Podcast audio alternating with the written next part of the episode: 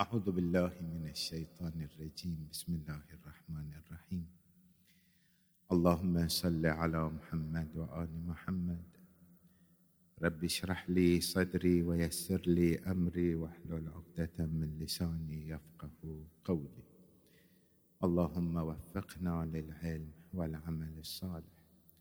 واجعل أعمالنا خالصة لوجهك الكريم إنك على كل شيء قدير.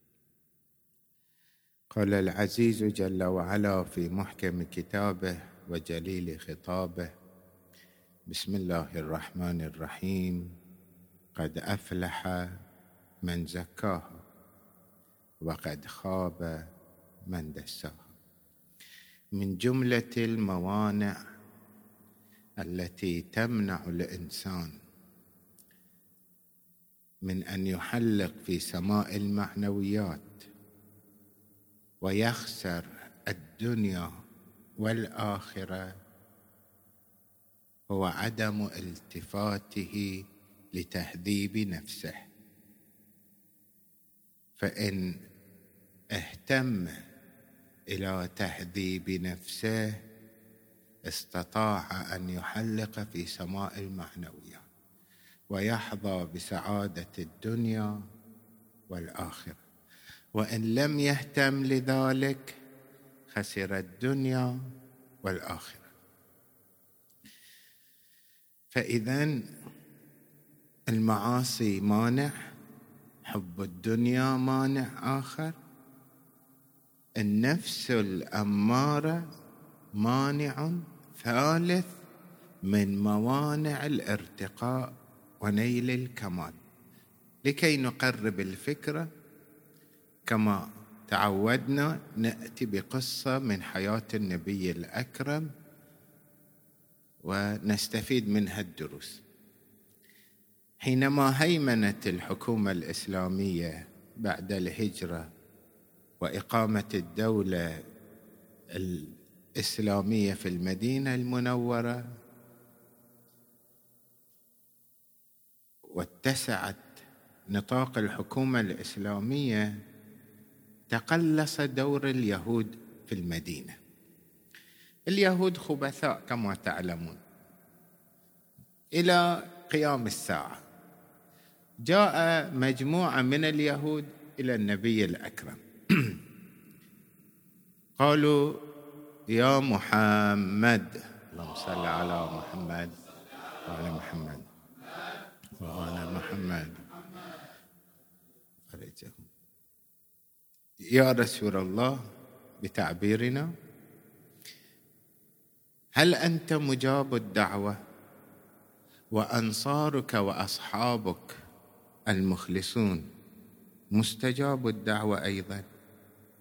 وهذا علي بن أبي طالب خير أصحابك وأفضلهم ووصيك أيضا مستجاب الدعوة؟ قال نعم. الحين يبغون يصكون على النبي بتعبيرنا. قال نعم. قال اذا قل لعلي بن أبي طالب يدعو لابن رئيسنا فقد ابتلي بمرض جذام والبرص وكان جميلا وسيما نبيلا في قومه. الآن صار منفورا بين اليهود بعيدا عنهم وإذا أرادوا أن يقدموا له الطعام والشراب قدموا له على رؤوس الأسنة والرماح من بعيد. خلونا في رمح ويقدمون له يخافون إن مرض يعديه فادعوا له بالشفاء حتى نؤمن. قال ائتوني به. بيارنس جاءوا به وإذا بابن, بإبن رئيسهم هذا اليهودي هذا الشاب في منظر سمج قبيح. بعد إذا واحد يصيد البرص والجذام ها حالة حالة. فقال لأمير المؤمنين يا علي ادعو لهذا الشاب. بالصحة والعافية فإن دعاءك مستجاب فيه. فرفع, فرفع علي بن أبي طالب يديه ودعا لهذا الشاب المريض اليهودي مجرد أن انتهى من دعائه شفي هذا الشاب. صلوا على محمد وآل محمد. سلام عليكم حبيبي.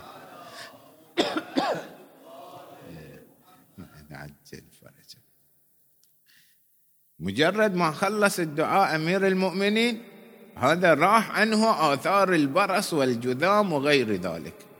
فنظر إليه الرسول الأكرم صلى الله عليه وآله. قال له أيها الشاب آمن بالله وبمن بعثني رسولا. فآمن هذا الولد الشاب. شاف معجزة بعد كرامة دعوة مجرد ما انتهى وصي الرسول راحت عنه كل آثار المرض. صار وسيم جميل نبيل. رئيس اليهود اللي هاي أبو الولد غضب. قال يا محمد فقد اللهم صل على محمد. فقد أخذت ابني مني. والله إنه لأحب الي أن يبقى فيه الجذام والمرض والبرص ولا يدخل في دينك. قال له رسول الأعظم أيها اليهودي أنت طلبت معجزة وكرامة وهذه آية حق أنني متصل بالسماء لمحة بصر تحول ابنك الذي فيه الجذام والبرص إلى أفضل هيئة مما كان عليه سابقا. آية آمن بها. قال لا هذا لم يدع له إلا في وقت شفائه وبرئه. هذا كان بيصير زين حتى لو أمير المؤمنين ما دعا إليه. بغى يصير زين بس صادف أن أمير المؤمنين دعا إليه صار زين. ما تشوف هاي التحول العجيب والغريب. مرة واحدة حتى آثار المرض ما عليه. وين صاير؟ يهودي. قال إن كنت صادقا فادعو علي بما كان في ابني. قال له الزين إحنا نخاف الرسول الاعظم قال إن شاء الله إذا دعنا عليك وصرت مريض. نفس الكلام بتقول. بتقول هذا كان وقت. في وقت شفائه وشفي الحين أنا بعد كان وقت مرضي ومرضت. قال لا الآن أنا قاعد أحتاج عليكم بأن أنت متصل بالسماء. فالله ما يؤيدك إن لم تكن متصل بالسماء. قال زين الحالة الأولى نفس الشيء. محاججة. أنت طلبت وإحنا دعونا وصار هاي التأييد في الشفاء والمرض وصار في الشفاء. قال إلا تدعو. علشان أثبت لليهود إنك لست مرتبطا بالسماء. قال له جوز قال ما بجوز. فقال لأمير المؤمنين يا أمير المؤمنين ادعو عليه كما دعوت لابنه. هناك دعيت له بالشفاء الحين ادعو الله أن يصيبه بما أصاب بما كان عليه ابنه. أمير المؤمنين بعد الرسل قايل رفع يديه إلى السماء ودعا على رئيس اليهود وإذا باليهود في نفس الوقت يصيبه البرص والجذام وأخذ يبكي ويدعو ويتألم ويقول يا رسول الله أقلني. فقد صدقت دعواك. نظر إليه النبي الأكرم صلى الله عليه وآله. قال لو علم الله صدق نيتك لأقالك وشفاك. ولكن يعلم أنك إذا رجعت لما كنت سوف تكون أشد المنكرين لي. ولهذا سيبقيك على ما أنت عليه. فأبقى الله سبحانه وتعالى هذا رئيس اليهود أربعين سنة في مرضه آية لليهود وللناظرين.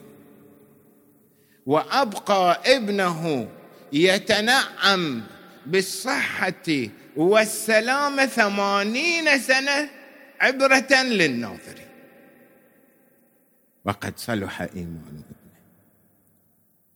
هذا درس من دروس سوء النفس الأمارة بالسوء.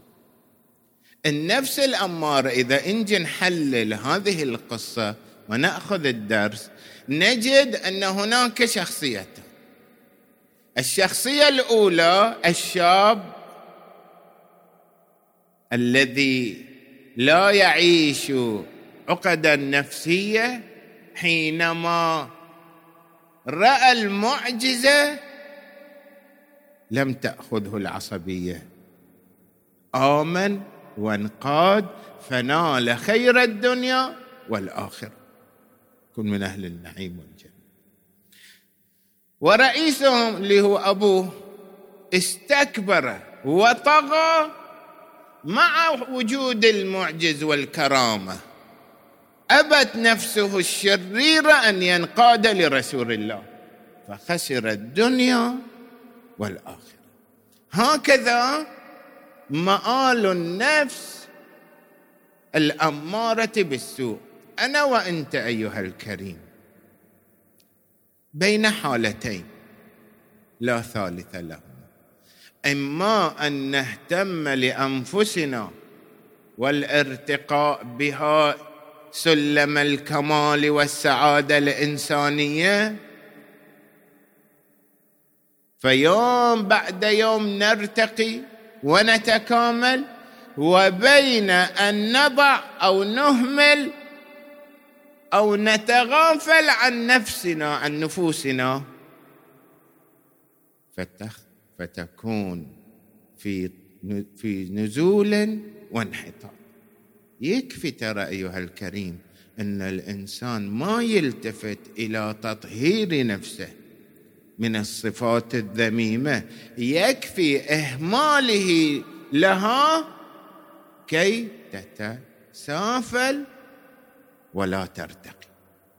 من هنا حتى نرتقي بأنفسنا لابد أن نلتفت إلى خطورة عدم تهذيب النفس وعدم خلوها وصفائها من الرذائل. هذا إذا كانت النفس مليئة بالصفات الذميمة ولم يهتم الإنسان إلى تهذيبها أين تكون مآله؟ تعالوا إلى اللي يهذب نفسه. نقارن بين الأمرين. اللي يسعى في تهذيب نفسه ويش يكون في الدنيا والآخرة واللي ما يترك تهذيب النفس وش مآله؟ ثم نبحث عن طرق تهذيب النفس. المنشأ الأول أو الفائدة الأولى من تهذيب النفس الرفعة والسمو في النشأتين. قصة هذا الشاب اليهودي مثال. القرآن السنة الشريفة أمير المؤمنين عليه السلام يقول إن النفس لجوهرة ثمينة. نفسك التي بين جنبيك جوهره ثمينة. من صانها رفعها. تخلي نفسك في مصاف الأولياء والعظماء. ومن ابتذلها وضعها. دليل وجداني إحنا نسمع عن الأولياء والعظماء نعظمهم. صح ولا لا؟ ليش؟ لصفاء نفوسهم. حينما نسمع عن الفراعنة والطغاة نكرههم. لماذا؟ لأن نفوسهم شيطانية خبيثة. ولهذا من صان نفسه سما بها. ومن لم يصن نفسه خذلها وحط من شأنه. الأمر الثاني تهذيب النفس أكرم شيء عند الله. إذا تبغى يكون لك مكانه ومنزله عند الله ساعات إحنا نضيع البوصلة نقوم بأعمال إن عباد الله يحبوننا ويمدحوننا ويرضون عنا ويذكروننا بخير. لكن أهل البصيرة لا نظرتهم لله. يحبون أن الله يكون راض عنهم مادح لهم في في ملأ أشرف من الدنيا وما فيها عند الملائكة. والملائكة قالوا أتجعل فيها؟ محتجين يوم خلق آدم. الله بين حين وآخر. في بعض الروايات إذا رأى مواقف نبيلة من بعض المؤمنين يقول إني جاعل في الأرض خليفة. هاي هاي خليفتي هاي خليفتي. شوفوا يقوم بأعمال. مثل حينما فدى أمير المؤمنين عليه السلام بنفسه لرسول الله. باه به عند من؟ عند جبرائيل. ولهذا أمير المؤمنين عليه السلام في الرواية يقول ليس على وجه الأرض أكرم على الله من النفس المطيعة لأمره. هاي النفس التي وطنت نفسها أن تنقاد اوامر الله يعني مهذب نفسه هذا أكرم النفوس عند الله. هذا يكهرب أصحاب العشق والحب الإلهي اللي يبحثون عن صفات ومميزات تميزهم عند الله سبحانه وتعالى. وقوله سبحانه وتعالى إن أكرمكم عند الله أتقاكم. لا ينال الإنسان التقوى من دون تهذيب النفس. بعد تهذيب النفس منشأ لنيل أعلى الغايات وأشرفها. المقامات الرفيعة كما قلت قبل قليل ما تنال لا تنال إلا بجهاد النفس. أنا قاعد أختصر لأن ما نبغي نطول عليكم. بالمناسبة هذه محاضرات مكتوبة بشكل من التفصيل. من أحب الوقوف على هذه المحاضرات بشكل مكتوب مفصل يقدر يتواصل وياي وأرسله إليه. هني ما يمدينا هاي محاضرة يبقى لها ساعتين ثلاث إحنا قاعد نختصرها في ساعة أو 40 في 40 دقيقة 35 ما يمدينا وأنا بخدمتكم. زين. إذا أراد الإنسان نيل العناية الإلهية الخاصة عليه بتهذيب النفس. يقول أمير المؤمنين في رواية قلوب العباد الطاهرة مواضع نظر الله سبحانه. فمن طهر قلبه نظر إليه أي نظر الله إليه أي تجلى الله سبحانه وتعالى في قلبه. أنا وأنت نعبد الله وعبادتنا مختلفة عن الأولياء والعظماء. هم يعبدونه عن مشاهدة وكشف وشهود. نور الله تجلى في قلوبهم. فيعبدونه عن مشاهدة وتجلي. أنا وانت على الاعتقادات الذهنية. اللي يبغي يصفي قلبه يكون موضع لأنوار الله عليه أن يكون القلب خالا عما سوى الله. لا يسعني في الحديث القدسي لا يسعني أرضي ولا سمائي ولكن يسعني قلب عبد. جبار السماوات والأرض يتجلى في القلوب الصافية ولا يتجلى في القلوب المليئة بالأحقاد والصفات الذميمة. الزين. هناك أمور أخرى نكتفي بهذا المقدار.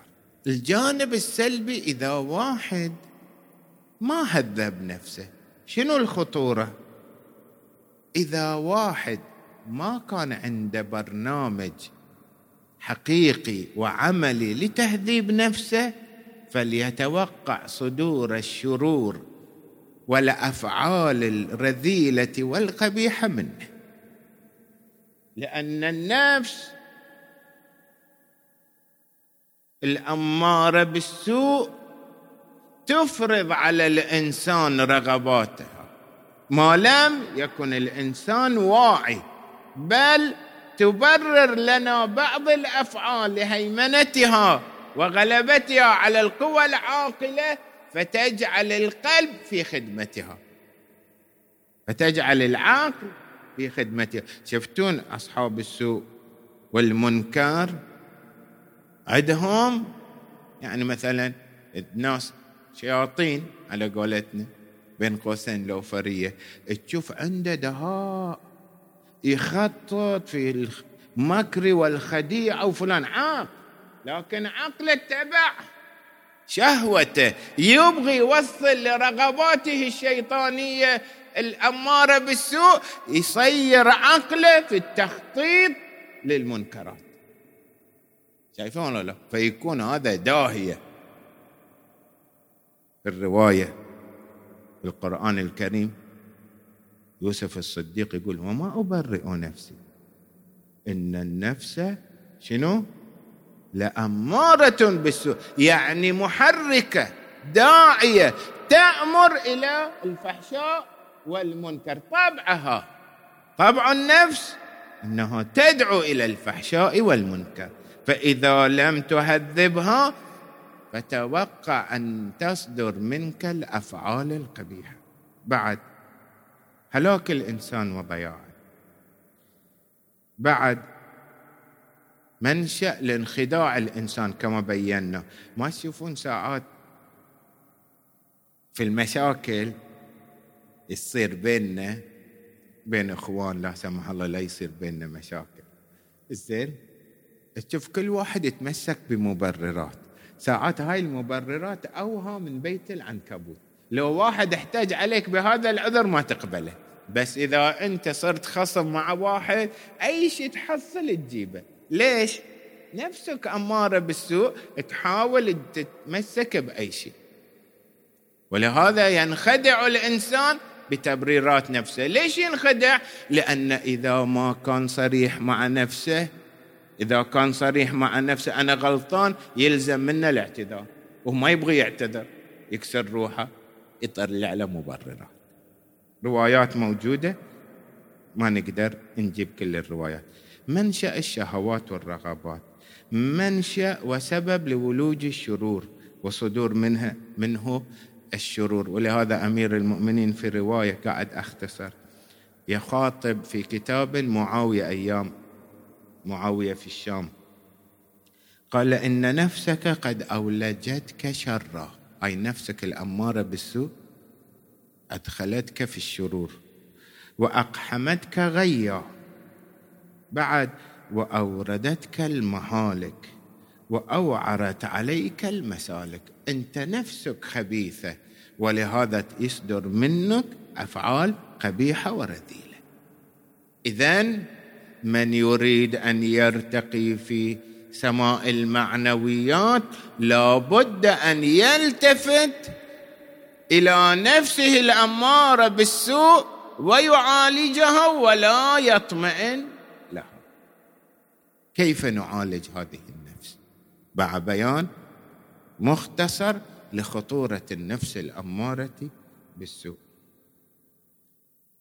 طرق كثيرة. اولا من الطرق النافعة لمعالجة النفس الالتفات إلى يوم الدين يوم القيامة.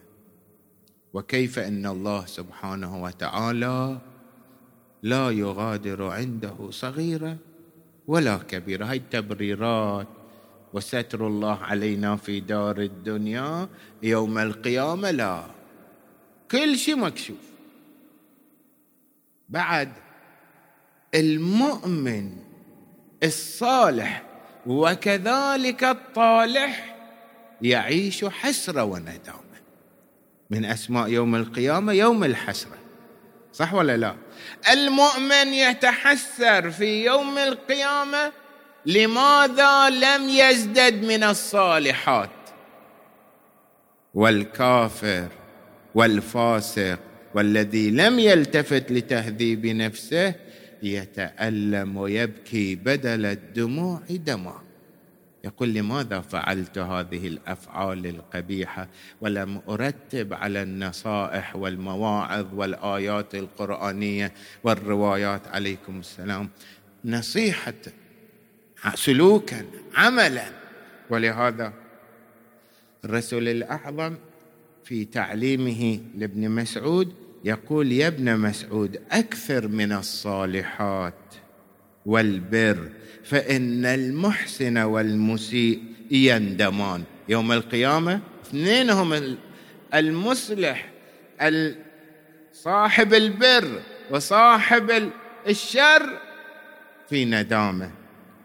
يقول المحسن يا ليتني ازددت من الحسنات ويقول المسيء قصرت لكن لا ينفع الندم. ربي ارجعوني لعلي أعمل صالحا فيما تركت ما تنفع. من هنا أيها الكرام الاعتقاد والالتفات إلى يوم القيامة له تأثير كبير على سلوك العباد. حتى هذه النظرة أن ترى الحساب علني يوم القيامة. اليوم الله سترني وأظهر الجميل وستر القبيح. بكرة في الملأ بيقولون هذا اللي كنا نحسن به الظن ونقول عنه خوش رجال فلان طلع عنده نوايا كذي كان عنده أفعال قبيحة. وأنت بين أمرين بين أن ترفع رأسك يوم القيامة ترفع رأسك يوم القيامة بال هاؤم اقرأوا كتابي لأنه نفسه طاهرة أعماله طاهرة.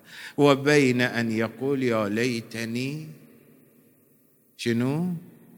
لم أوت كتابي ولم ادري ما حسابي. أنت بين خيارين.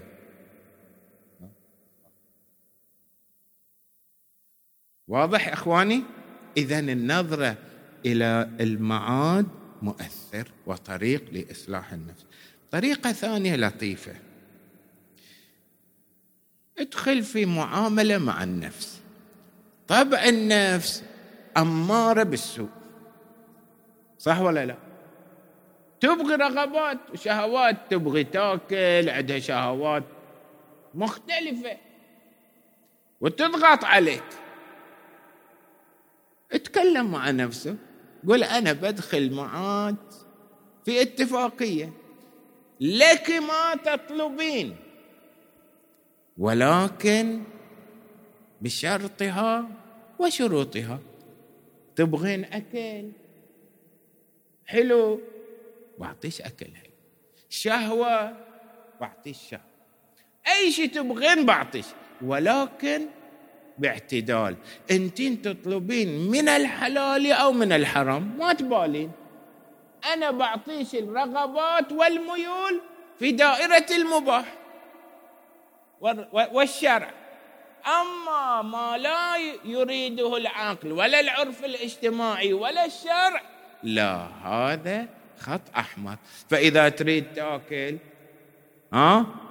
طعام لذيذ؟ لا توديها أي مطعم مشبوه. خذها إلى مطعم مضمون. تحصل رغباتها مع اعتداء. تبغي شهوة؟ متزوج أنت. وحل تبغي أمور ثانية؟ هكذا. إذا ضغطت عليك النفس لا أبغي هذا. أنت قل له لا. خسئتي أنا اشترطت وياش أعطيش الرغبات في دائرة الشرع والعقل والعرف الاجتماعي. اسمحي لي. إذا ضغط تنقاد إليك ما ما تقدر. تقاوم إذا رأت منك الجد والإصرار. وهذا رواياتنا اللي أهل البيت يعرفون بحقائق النفس.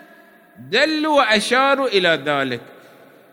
في الرواية عن أمير المؤمنين عليه السلام إذا صعبت عليك نفسك اول شيء خلينا أجيب مسألة الاتفاقية هذه؟ عندنا في الروايات. أمير المؤمنين يقول إن نفسك مطيتك. يعني شنو؟ وسيلة للوصول إلى غاياتك. مطية يعني مركب سيارة دابة. هذه إذا مثلا زمان الأول عندهم خيول. إذا تضغط عليها تموت. ها؟ ما تهتم فيها. وإذا أعطيتها واجد اهتمت فيها تطغى عليك. خير الأمور الوسط يقول أمير المؤمنين في الرواية إن نفسك مطيتك. إن أجهدتها قتلتها. تضغط عليها واجد. لا رهبانية بالاسلام مثل النصارى. ها؟ ما عندنا. وإن رفقت بها أبقيته تخدم وتوصلك إلى الحين هذه إذا أصرت عليك أيها الكريم في الرواية أمير المؤمنين يقول إذا صعبت عليك نفسك فاصعب لها. تذل لك تصير لك ذليلة. بشرط عطها في المباح والجائز واضغط عليه في المحرمات. لا. تبغين ملذات؟ أعطيتكم من دائرة الحلال. بقى لا تطلبون شيء وخادع نفسك عن نفسك تنقد لك. حدثها ترى أنا أعطيت. واضح؟ الزين الطريقة الثالثة. وبخ نفسك. إحنا مشكلة وكن صريح معها. إحنا مشكلتنا أيها الكرام كلنا وبينت إشارة منها في الطريق قبل الطريقة الأولى. إحنا عندنا مشكلة. كل واحد يشوف نفسه أحسن من غيره. وفي ليلة علي الأكبر أيضا معكم في لقاء قلت إحنا تنقلب عندنا المفاهيم. المطلوب منك ومني أن نسيء الظن بأنفسنا. ونحسن الظن بالآخرين. إحنا واجد نحسن الظن بروحنا.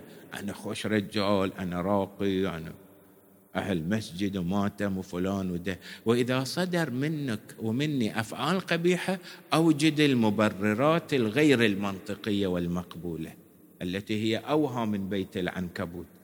لا كن صريح. إذا رأيت وهذا ما تقدر بصراحه إذا ما كنت صريح مع نفسك وجريء وتنظر إلى العقبة تغلبك وتخدعك النفس. تطلع لك ألف سبب وسبب علشان أنت خوش رجال. ليش؟ لأن النفس ميالة إلى الراحة وإلى الدعاء. ولهذا أنت إذا كنت صريح مع نفسك وتوبخها لا يا نفس. يدخل الإنسان في النفس اللوامة. والله ذاك الكلام ذاك الموقف ذاك الأسلوب ذاك العمل قبيح. وهذا يوردني في المهالك. اتق الله. إذا كان الإنسان صريح وتوبيخه قوي على النفس ويقدر يعاقبها من نفس السن. مثلا نظر إلى حرام وكان معتاد إنه ينظر يمين يسار يقول عقابا لهذه العين التي انقادت إلى نفسي الأمارة ساعة من النهار سوف أقرأ في القرآن الكريم وأنظر إلى آيات الله. لا تسوي نذر بس التزام عقلي لأن النذر في عند بعض المؤمنين لتهذيب نفسه يلزم بنذر. كلما فعلت هذا الفعل سوف أقوم في مقابل الفعل الكذائي تاديبا علشان نفسي ما تخدعني وتروح لهناك. في إلزام شرعي. لا مكروه النذر لكن خل عندك إلزام شرعي. إذا صدر مني هذا الفعل بسوي هذا الفعل من سنخة. إذا سمعت إلى غيبة بعاقب نفسي أن أسمع جزء من تلاوة القرآن الكريم. تطهيرا لسمعي عن القرآن المعاصي والغيبة والنميمة وبصري. ولهذا في بيوت بعض العلماء أهل السير والسلوك رأيت بعضهم يكتب في البيت رواية في فضل علي بن أبي طالب لأن من خصائص أمير المؤمنين عليه السلام. ولله الحمد إحنا يومية وليلية نجيب روايات من أمير المؤمنين من خصائص أمير المؤمنين عليه السلام. إذا نظر الإنسان إلى ميزة وفضيلة لعلي بن أبي طالب غفر الله له ذنوب عينيه. وإذا سمع فضيلة ومنقبه من مناقب أمير المؤمنين غفر الله له ذنوب التي اكتسبها بأذنه. وإذا تكلم بكلمة عن مناقب وفضائل أمير المؤمنين طهر الله لسانه من المعاصي إكراما لأمير المؤمنين. ولهذا بعض الأولياء تشوف في بيوتهم يكتبون رواية لعلي بن أبي طالب مثلا ذكر علي عبادة وهو رايح وجاي يطالع لو أنا سهوا غفلة صدر مني نظرة أو غير أو يتذكرها ويقراها علشان يطهر لسانه ويسمع هذه الرواية فيطهر جوارحه من المعاصي. اذا كن مع نفسك صريح. آخر خط آخر أمر التوسل والدعاء. واستعينوا بالصبر والصلاة. إحنا أيها الكرام مثلا التوسل غافلين عنه. أحد طلاب شيخ بهجت قال لأحدهم وسمعته منه يقول أحد الاشخاص أصحاب السير والسلوك من طلاب شيخ بهجت. جاء إلى شيخ بهجت قال له شيخنا عندي صفة ذميمة أريد التخلص منها. مجموعة رياضات لم أوفق لكي أتجرد من هذه الصفة الذميمة. ما الحل؟ فقال له عليك بالتوسل بالحسين وزيارة عاشوراء. يقول سبحان الله أيام قلائل توسلت بالحسين وبجوده وإذا بهذه الصفة الذميمة اقتلعت من نفسي من جذورها.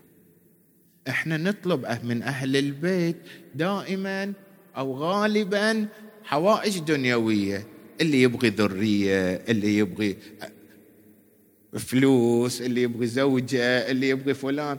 يعطون أهل كرم بس حق عاقبتنا وحياتنا الأبدية وش نطلب منهم؟ هذين خلقوا لإسعاد الإنسان دنيا وآخرة. هم مطلب دنيا ومطلب آخرة. إحنا بخيلين. وأيضا وأنهي به الكلام مناجاة والدعاء. يقول العلماء ومنهم الله يرحمه السيد عادل العلامة سيد عادل العلوي اللي توفى قبل فترة قبل سنين. وأيضا الشيخ ملك التبريزي وغيرهما صاحب السير والسلوك المراقبات المناجات خمسة عشر علاج روحاني معنوي للأمراض. اللي يعيش حالة من عدم يرى في قلبه قلة حب لله سبحانه وتعالى فليكثر من مناجاة المحبين. اللي يرى في قلبه هيمنة النفس الأمارة. يقرأ مناجاة الشاكين إلهي أشكو إليك قلبا قاسيا. هذه المناجات وغيرها علاج لانك مثلا في شهر رمضان دعاؤكم فيه مستجاب. حينما تلتفت إلى النفس الأمارة بالسوء وتطلب من الله بصدق فسوف يمنحك ولو بعد حين هذه الفيوضات. أكتفي بهذا المقدار واستغفر